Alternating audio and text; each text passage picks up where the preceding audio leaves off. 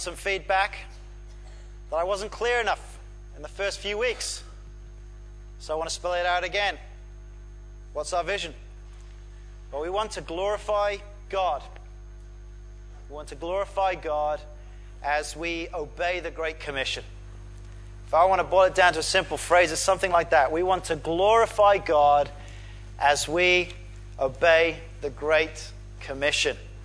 Now, the Great Commission, if you're, if you're new to the Christian faith, is the command that the risen Lord Jesus Christ gave to his apostles, and it's recorded in Matthew chapter 28. Actually, let's look at that, shall we? Let's remind ourselves. Matthew chapter 28, you'll find that on page number 1001. 1001.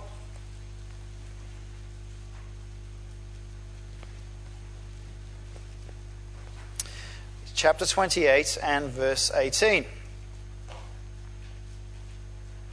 Then Jesus came to them and said,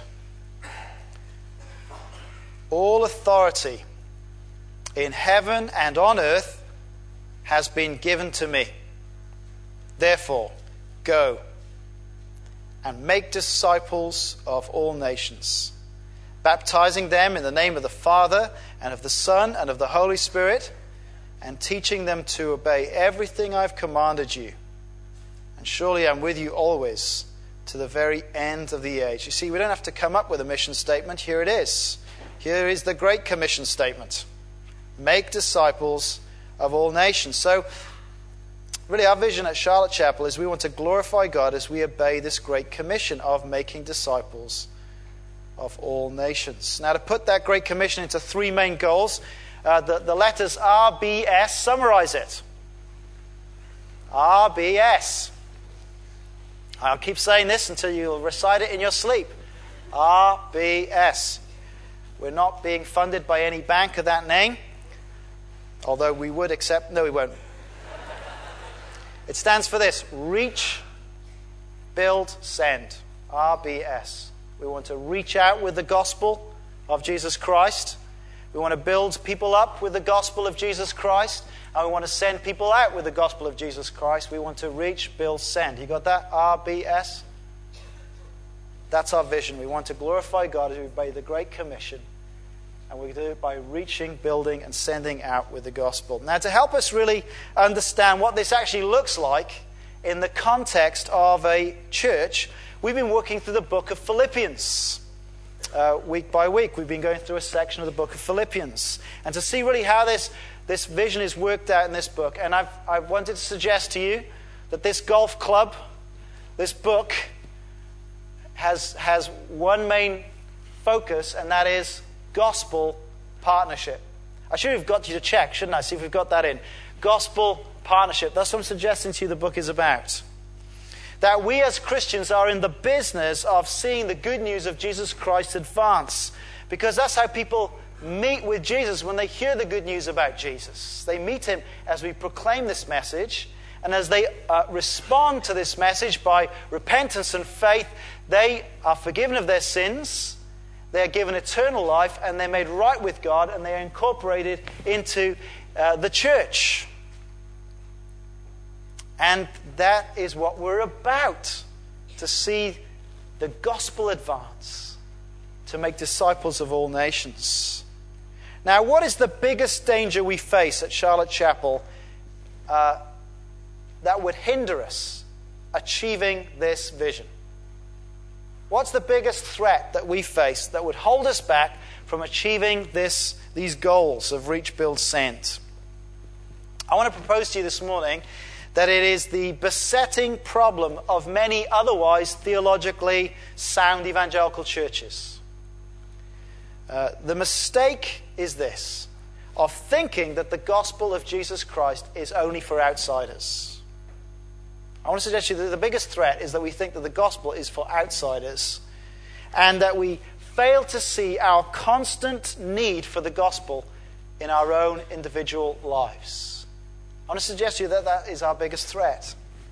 Great churches that will transform lives for eternity not only contend for the gospel, outside of the church in the world out there, but they cultivate a gospel shaped mind within the church.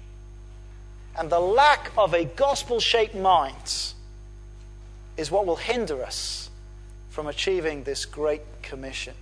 Now, I want to suggest to you that it is possible to have heard the gospel, to have made an initial response to the gospel and have believed it, and yet to fail to allow the truth of the gospel to continually challenge and change us in our Christian lives. It is possible to be in an arrested state of development. It is possible for a church to get stuck in an arrested state of development. And I think it is the lack of personal and corporate applications of the gospel to our life as a church, to our lives as individuals, that is the biggest threat to us being useful gospel partners of making a difference in the world. Now, that may sound a bit highfalutin at this point. So, I want to earth that in the book of Philippians. So, open your Bibles back up to Philippians chapter 2. Let me illustrate what I mean from Philippians chapter 2. And you'll find that on page 1179. 1179 in these red church Bibles. 1179, Philippians chapter 2. Let's read. I'm going to read this to you. So you might want to follow along. If you have any encouragement from being united with Christ, if any comfort from his love, if any fellowship with the Spirit, if any tenderness and compassion, then make my joy complete by being like minded, having the same love, being one in spirit and purpose. Do nothing out of selfish ambition or vain conceit, but in humility consider others better than yourselves. Each of you should look not only to your own interests, but also to the interests of others. Your attitude should be the same as that of Christ Jesus, who, being in very nature God, did not consider equality with God something to be grasped, but made himself nothing, taking the very nature of a servant being found in human likeness. And being found in appearance as a man, he humbled himself and became obedient to death, even death on a cross. Therefore, God exalted him to the highest place and gave him the name that is above every name, that at the name of Jesus every knee should bow in heaven and on earth and under the earth, and every tongue confess that Jesus Christ is Lord to the glory of God the Father. This is the word of the Lord. Let's just pray, shall we? Father, these words are familiar to many of us who have been Christians for many years. Perhaps they're new to some. So we seek your grace that you would soften our hearts and open our minds to understand this truth that it would not just be intellectual, but it would change and transform our hearts and our attitudes and the way we treat one another. And we ask this that Christ may get all the glory in his precious name. Amen. Last week, if you were here, you, you maybe recall that I suggested that the main application of the, of the book of Philippians is there in, in chapter 1, verse 27. Paul is in prison. He's writing to the church in Philippi. He doesn't know whether he's going to get out or not. And this is what he says to them in 127 Whatever happens, conduct yourselves in a manner worthy of the gospel. This idea that we have in this section of Philippians that as citizens of heaven, as people in Christ, he calls them to live lives worthy of the gospel. And the first way that they were to do that was under that image of gladiators uh, standing together. See that in verse 27? Then, whether I come and see you or only hear about you in my absence, I will know that you stand firm in one spirit, contending as one man for the faith of the gospel. They needed to stand firm with gospel purpose. They needed to stand together and make an impact. They were facing opponents out there. There were people out there who were trying to frighten them, to try and scare them off from following Christ, to scare them from, from being living witnesses to Christ in Philippi. Because they were sharing the gospel, they were facing opposition. And Paul, first way that it, Paul encourages them to, to live lives worthy of the gospel, he says, You've got to contend together as one group for the sake of the gospel, strive side by side, contend for the gospel. As you look to the world, you must be absolutely united if you're going to make a difference in the world, if you're going to live lives worthy of the gospel. That was last week. But you know, the big threat to this church in Philippi was not the threat that was outside, it was the threat that they faced on the inside. And I would suggest to you that's exactly the same with us.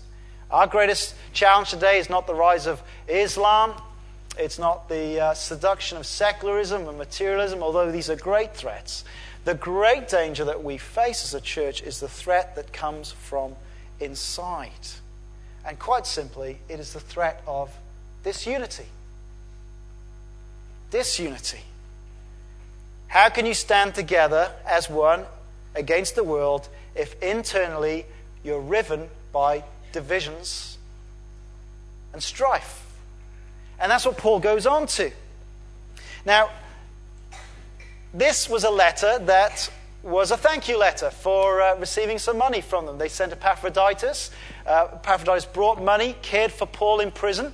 Paul wrote this letter, gave it to Epaphroditus, and sent him back. So Epaphroditus, he comes back to Philippi. And can you imagine that first Sunday when the letter arrives and. Um, Epaphroditus, maybe, if he was a good reader, would say, Epaphroditus, have you got something? Yes, I've got something from, from Brother Paul. I have a letter. Come, come, let's read it, let's read it. So the whole church is gathered. And the letter is going to be read out to the whole church together. Now, if you know this letter, you know that there's a big moment coming up. And the big moment is in chapter 4. Come and have a look at it with me. In chapter 4, this public letter is going to get very personal. Very personal indeed. He names names. He names two women. And maybe when I preach this section, I might start naming names as well in line with Scripture. We'll see. See how it goes. 4 verse 2. A frisson of excitement there, wasn't there? 4 verse 2. I plead with Euodia and I plead with Syntyche, two women, to agree with each other in the Lord. Yes, and I ask you, loyal yokefellow, help these women who have contended at my side in the cause of the gospel, along with Clement and the rest of my fellow workers whose names are in the book of life. If we'd been there that morning in that church, we would have, uh, if we would have observed carefully from the front, we'd have seen people coming in, lots of people chatting, but uh, there were two women who would have come in opposite doors. Probably one would have come from up there in the balcony and one down here because that way they wouldn't have to meet each other. And if you'd observed the body language, uh, there would be no looks shared, no pleasant, encouraging smiles. In fact, a distinctly frosty atmosphere between Euodia and Syntyche. We don't know what the conflict's about. But these people were people who in the past had been gladiators for Jesus with Paul. They had stood side by side with Paul when he preached the gospel in Philippi. They had contended by the, the apostles' side. These were great women, weren't they?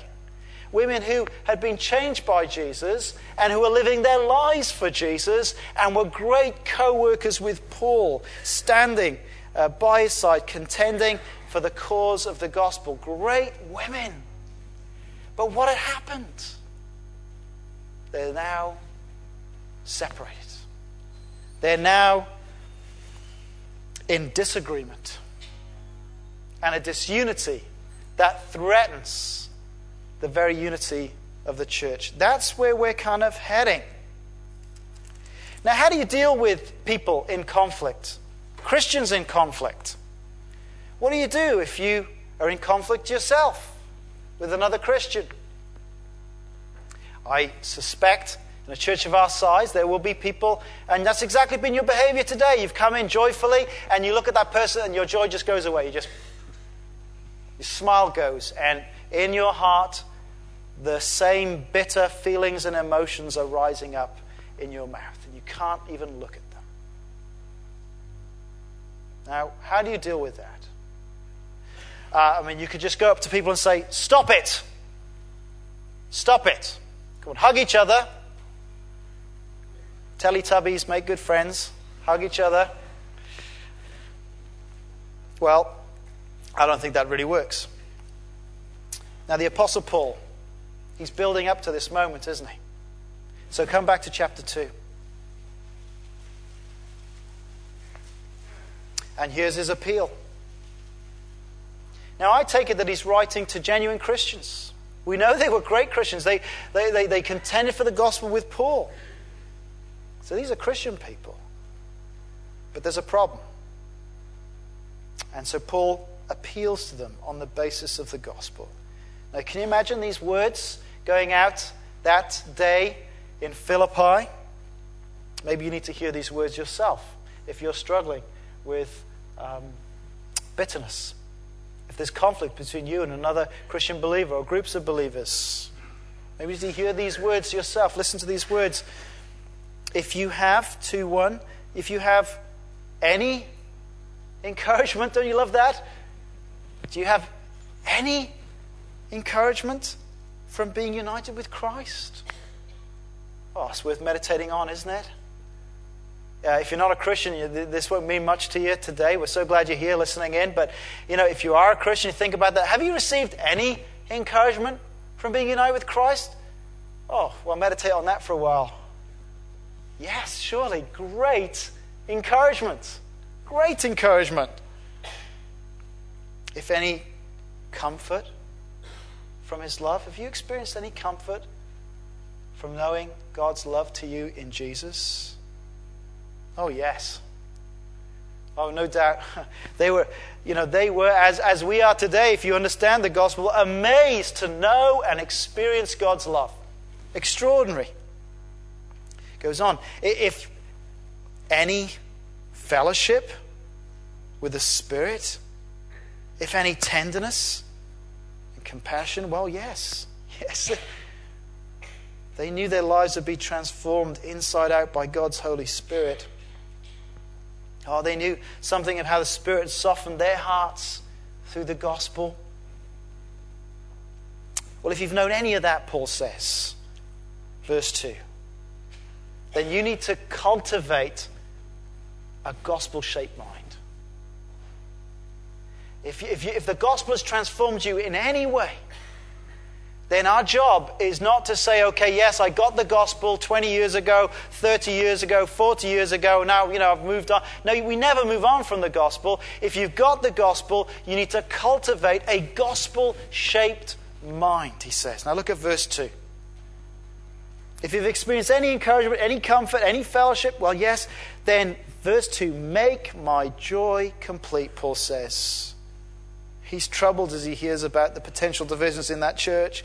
It grieves his heart as it would grieve any person's heart who loves the church. Then make my joy complete by being like minded, having the same love, being one in spirit and purpose. Divisions and disagreements are threatening to break up this wonderful church because people were failing to apply the gospel to their lives together. And of course, that is the sort of thing that still breaks up churches today, isn't it? It is the sort of thing that still breaks up Christian marriages today when people fail to apply the gospel to their lives. When we as Christians forget to apply what we know about the gospel to our attitudes and to our behavior. Now, it, it's, it's hard as you stand uh, on, a, on a wedding day, you look at this couple, And it's hard for them to ever imagine that there'll ever be a day when there'll be great conflict and disagreement. They look at each other, and all they hear is birds tweeting, and the sun is shining, and, and everything's glorious, and they're beautiful, and he's a hunk, and we're getting together, and this is going to be great. What can go wrong? We love each other. Now, the people with the ruthful smiles are those who've been married many years now. See, there, there's a day coming, we all know it, when all those things that you thought were really delightful and refreshingly different about the other person will drive you mad. Will drive you crazy. And for healthy marriages, for healthy churches, we need to cultivate a gospel shaped mind. As a new Christian, full of the joy of the gospel, and then suddenly you look around and this is not a boring old place with a fusty old book, but here's a family with a living word. And you think, this is fantastic. What can go wrong? I'm a Christian. These are Christians. It's going to be great. You can never imagine that there could be any problem being with Christians. And you get a bit older. And you realize that for a healthy church, we need to cultivate a gospel shaped mind. See, that's what Paul is saying to be like minded, having the same love, being one in spirit and purpose. You see, that is a call to, to, to us as Christians to conform our thinking and conform our affections. Do you see that? It's not just the mind, it is our love. We need to conform our thinking and affections. We need to conform our motivations to the goals and the truth of Jesus Christ. And this requires effort. This requires continual effort. Continual effort in a marriage, continual effort in a church to continue conforming our thinking and affections and motivations to the gospel of the Lord Jesus Christ.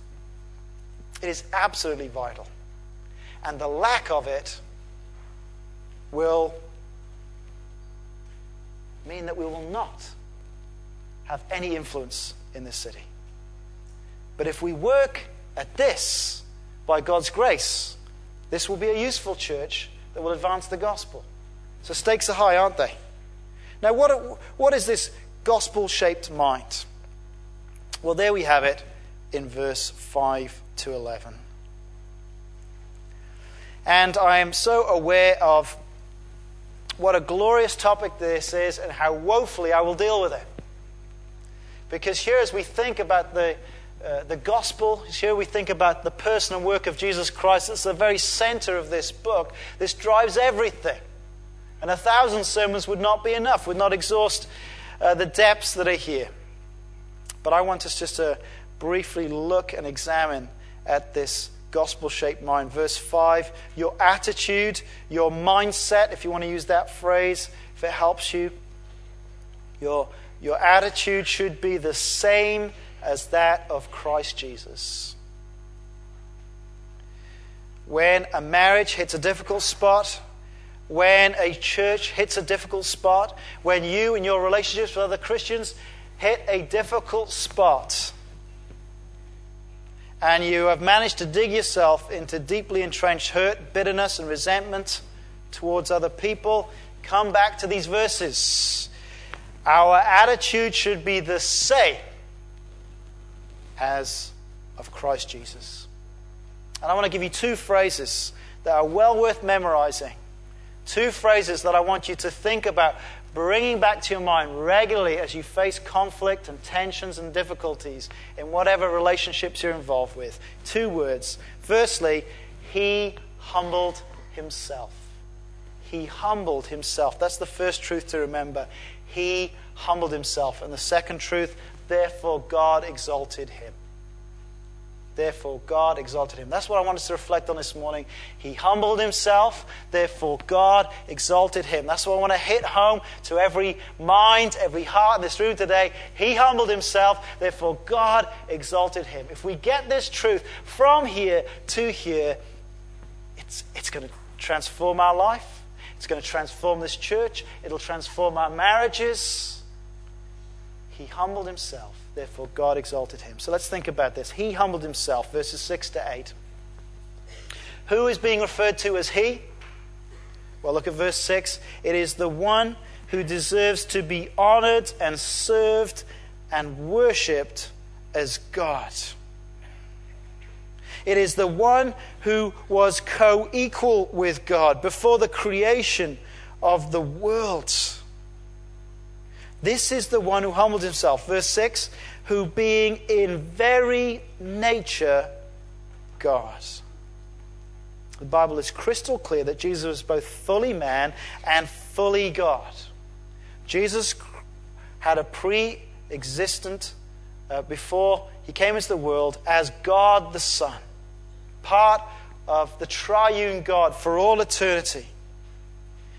And he who was in very nature God did not consider equality with God something to be grabbed hold of. God the Son did not try to maximize the benefits of being God. He didn't claim all the maximum on his expense forms, that was his due. As one with all power and authority, he had the whole thing. But he says, No, I'm not going to grab hold of the whole thing. Verse 7 But made himself nothing, taking the very nature of a servant, being made in human likeness and being found in appearance as a man, he humbled himself, became obedient to death, even death on a cross. Jesus considered his deity an opportunity for service and obedience. This tells you something quite incredible about the God who made everything the one true living God. He considered, Jesus considered his deity an opportunity for service and obedience. His deity became a matter not of getting, but of giving. Not of being served, but of serving. He saw his position not of one of, of achieving dominance, but of obedience. Now, there is no comparison to this. We saw the Queen of England just a moment ago at the cenotaph. She does not come around people's houses in Britain to clean their toilets, does she? Wouldn't expect her to. Bill Gates. Do you know what? My PC crashed so many times. Not once did Bill Gates come around to fix my PC. Not once. Nothing can compare to this gospel reality because he was God, he humbled himself. That's extraordinary. He took on human flesh, he became a man. He poured his deity into the form of a humble servant. He chose to experience the limitations and deprivations of being born into a poor family in Nazareth, of experiencing homelessness, of experiencing rejection and suffering. And in obedience to the eternal plan of, of salvation, he chose to die, even the most horrendous, shocking death of crucifixion. And how that would have stuck in the throat of his Roman listeners who knew what this was. And we need to remember this the God of glory humbled himself. The God of glory humbled himself. I want to suggest to you that a lot of our misery and heartache is self created. We dig foxholes for ourselves of misery and heartache because we have in our minds needs and demands that we have a right to that we demand should be met. We demand they should be met by our spouse. We demand they should be met by our leaders. We demand they should be met by those around us. And when they appear to be frustrated and refused, we dig ourselves into a foxhole of misery. And we devise sinful and manipulative ways that will force other people to give us what we believe is our rightful due. We can do that in our marriages. We can do that in church life with a series of expectations and demands we put on elders and fellowship group leaders and ways that other Christians must come through for me, for us. You know, there's a danger even that we can view our ministry in the church as really the most important thing in the church. What I do is the most important thing, we think to ourselves. And we can see our ministry as, as, the, as the one thing that really gives us meaning and value in life. And so when someone suggests that things change or maybe even things stop, we get very upset and angry. This is my thing. And if we find ourselves in that foxhole of viewing others, uh, other Christians or a, spouse as the enemy, we need to remember this. He humbled himself. To meditate on that. The God of glory humbled himself and took the form of a servant. Why? Well, Paul puts it elsewhere in a beautiful phrase in 1 Timothy 1 Christ Jesus came into the world to save sinners, of whom I'm the worst. Christ Jesus came into the world to save sinners, of whom I'm the worst. This humble sacrificial act was purposeful to save sinners like you, to save sinners like me. And when we're willing to realize that we mess up our marriages because of our sin, here's the hope Christ Jesus came into the world to save sinners. When we realize that the one thing that unites all our disordered relationships in our lives is is ourselves because of our sin, then there's great hope because Christ Jesus came into the world to save sinners. And growth in humility comes when we cultivate this gospel shaped mind and remember that we are the worst of sinners for whom Christ died. And that by his grace we are called to share the mind of Christ who humbled himself. So, last week, the command to contend together as one man for the faith of the gospel. We need to do that, but the only way we're going to do that is if we're united together. And the only thing that has power to unite such a rabble of sinners like this, repentant sinners, we trust,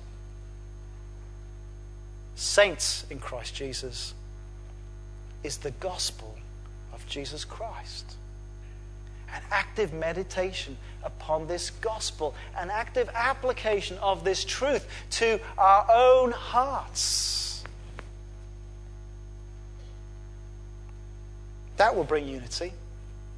That's the only thing that can bring unity here. The unity that we enjoy at this time is because of that.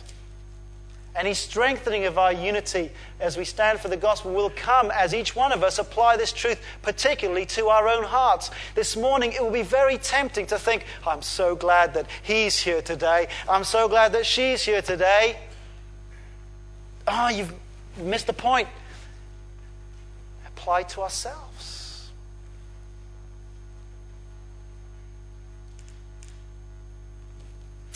When we come to Christ, one of the things we're liberated from is living our lives for ourselves, isn't it?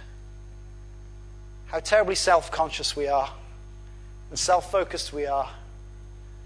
And how wonderful that the gospel frees us from self absorption to really live our lives to glorify and worship one who's worthy of our absorption, the Lord Jesus Christ. You know, we can use our gifts and our talents, our love, our marriages, our homes, our lives in humble service of others so that they can hear the good news about Jesus. Because the gospel frees us to live that way, doesn't it? That's the first thing to remember. He humbled himself. And, and, and lastly, secondly, therefore God exalted him. There are lots of people out there who will think that uh, we're absolutely crazy and stupid for being Christians. That it's a very dumb thing to live your life to serve others, It's a very foolish thing to waste your life uh, seeking in a united way to proclaim the news that Christ Jesus came in the world for sinners. To live your life for Jesus and his gospel, people think you're just dumb. And so we need to remember this important second phrase. Therefore, God exalted him. As we look to Christ and see how the God of glory humbled himself to, to be a servant, even to death on a cross, we then need to remember that that humility and that sacrifice, which so much the world thinks is ridiculous or pointless, we know it's not, because therefore God exalted him. Look at verse 9. Therefore, God exalted him to the highest place and gave him the name that is above every name, that at the name of Jesus every knee should bow in heaven and on earth and under the earth, and every tongue confess that Jesus Christ is Lord to the glory of God the Father. Do you see that we would be absolutely crazy not to have Jesus at the center of our lives? We would be absolutely foolish not to have Jesus at the center of this church because the resurrection of Jesus Christ from the dead shows us that he is Lord. There, there will never be a time, nor will you ever find a place where Jesus will not have the right to be served or worshipped or obeyed as the Lord of every creature in the universe. There is not one place that he does not rule over and is not worthy to be worshipped as King, Savior, and Lord. Not to live with Jesus as the boss of your life is to live foolishly in a fantasy world, for Jesus Christ is Lord. And there is a coming day when all will humbly bow the knee and confess the truth that Jesus Christ is Lord, and so glorify God. And, and verse 10 is pretty comprehensive, isn't it? Every knee will bow, every knee in heaven, every knee on earth, every knee under the earth. Pretty much covers everything I know about. Every knee will bow and acknowledge and confess that Jesus Christ is Lord. Not everyone will do so willingly on that day, but all will bow for Jesus Christ is Lord. Notice with me the logic of the word therefore in verse 9. It is because Jesus humbled himself, because he humbled himself, therefore God exalted him. There is in the nature, in the character of God, this delight in humility. God delights in and exalts those who sacrificially humble themselves. My guess is uh, worldly wisdom is not to go into the workplace, not to go into school or university or wherever you are and live your life to serve others. People will think, well, that's just foolish. You're going to get stepped on. You're going to be, you're going to be pushed down as others go up. You'll be a great doormat as others push on ahead of you. To, to live in that way, the world will tell you is utterly foolish, except we're not thinking in just this world, are we? God is watching all that we do. And as we live with humble, sacrificial service of others so that they may come to know Jesus Christ is Lord, God sees that and He delights in it. To live with a gospel shaped mind that, that, that lives that way, humbly serving others with the purpose that they can come to know Jesus, is a life that delights and glorifies God. This is a life that God will commend, that God will honor for all eternity, for it is a life that glorifies Him. And so it's crucial as a church, if we want to advance the gospel, if we want to be in gospel partnership together here in Edinburgh, then each one of us needs to continue to cultivate a gospel shaped mind. What I'm amazed at as I read the New Testament is that the enormous and glorious truth of the gospel is applied to such trivially small things. But this is what we must do. And so, if you're here today and you're nursing hurt in your heart, you've been hurt by other Christians. Maybe you, you, um, you're struggling with bitterness today. Maybe there's people you've not talked to for years now, even though you're members of this church. Maybe there's people that you will, if you find out they're on the road to, you will not be on that road to with them because you were in the right and they did you wrong.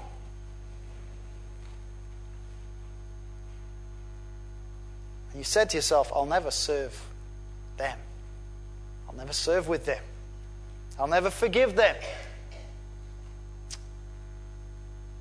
Then we need to cultivate a gospel shaped mind. And look at this the practicality of verse 3. Do nothing out of selfish ambition or vain conceit. Is that what's really motivating our hearts? We, we may dress it up as a theological difference, we may dress it up as something else, but really at the bottom of it is this it's selfish ambition, it's vanity in our own lives, it's conceit in our own lives. Christians can have this. Do nothing out of selfish ambition or vain conceit, but in humility, consider others better than yourselves. Each of you should look not only to your own interests, but also to the interests of others.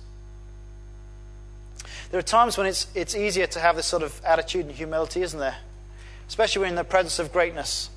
You may be pretty good at tennis, but if someone was to introduce you to um, Andy Murray, you're not going to be rushing in and say, Hey, let's have a game, Andy. I'll show you a few of my strokes.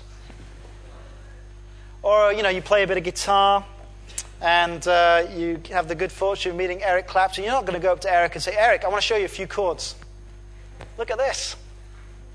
Now, we, we know when we're amongst greatness, we, we adopt this humble attitude because we know where we are, right?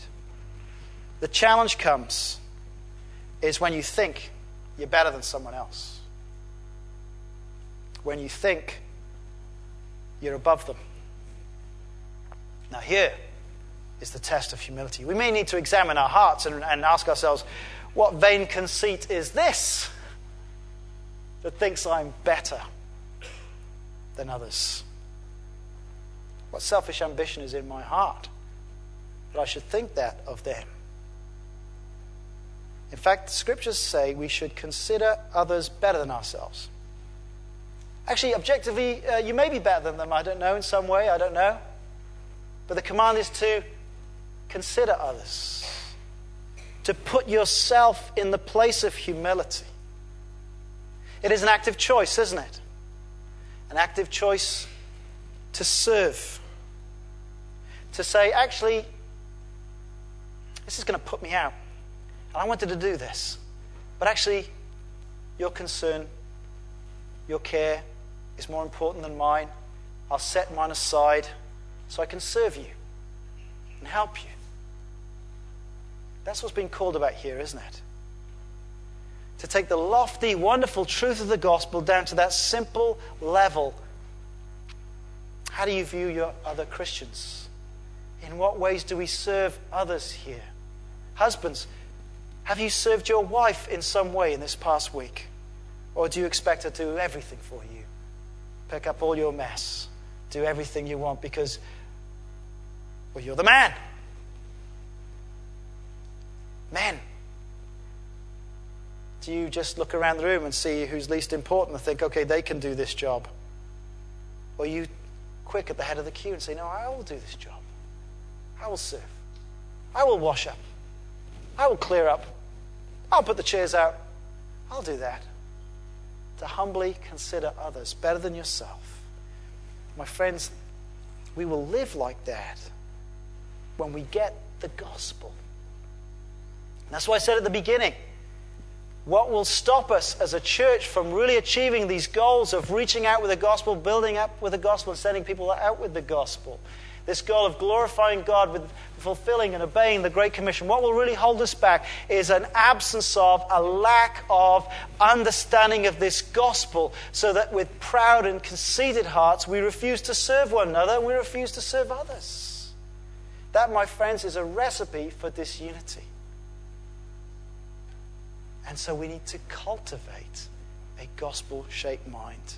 Your attitude should be the same as of Christ Jesus. He humbled himself, therefore, God exalted him. And when we live like this, a church united with a gospel mind, then we are living lives worthy of the gospel of Jesus Christ. Again, I want you to know that I see so much of this happening in our church. I really am very encouraged to see how many people are humbly serving others with the gifts and abilities they have so the gospel will go out. I'm thrilled by it. And I want to ask you, if you're not one of those, come and join us. Consider the greatness of Christ and this gospel. Seek His grace. I need His grace day by day to live like this, don't you? I seem to, uh, something happens in the night, and I wake up all selfish and proud again. And I need every morning to remind myself of the gospel that I may live with the mind of Christ. Let's pray.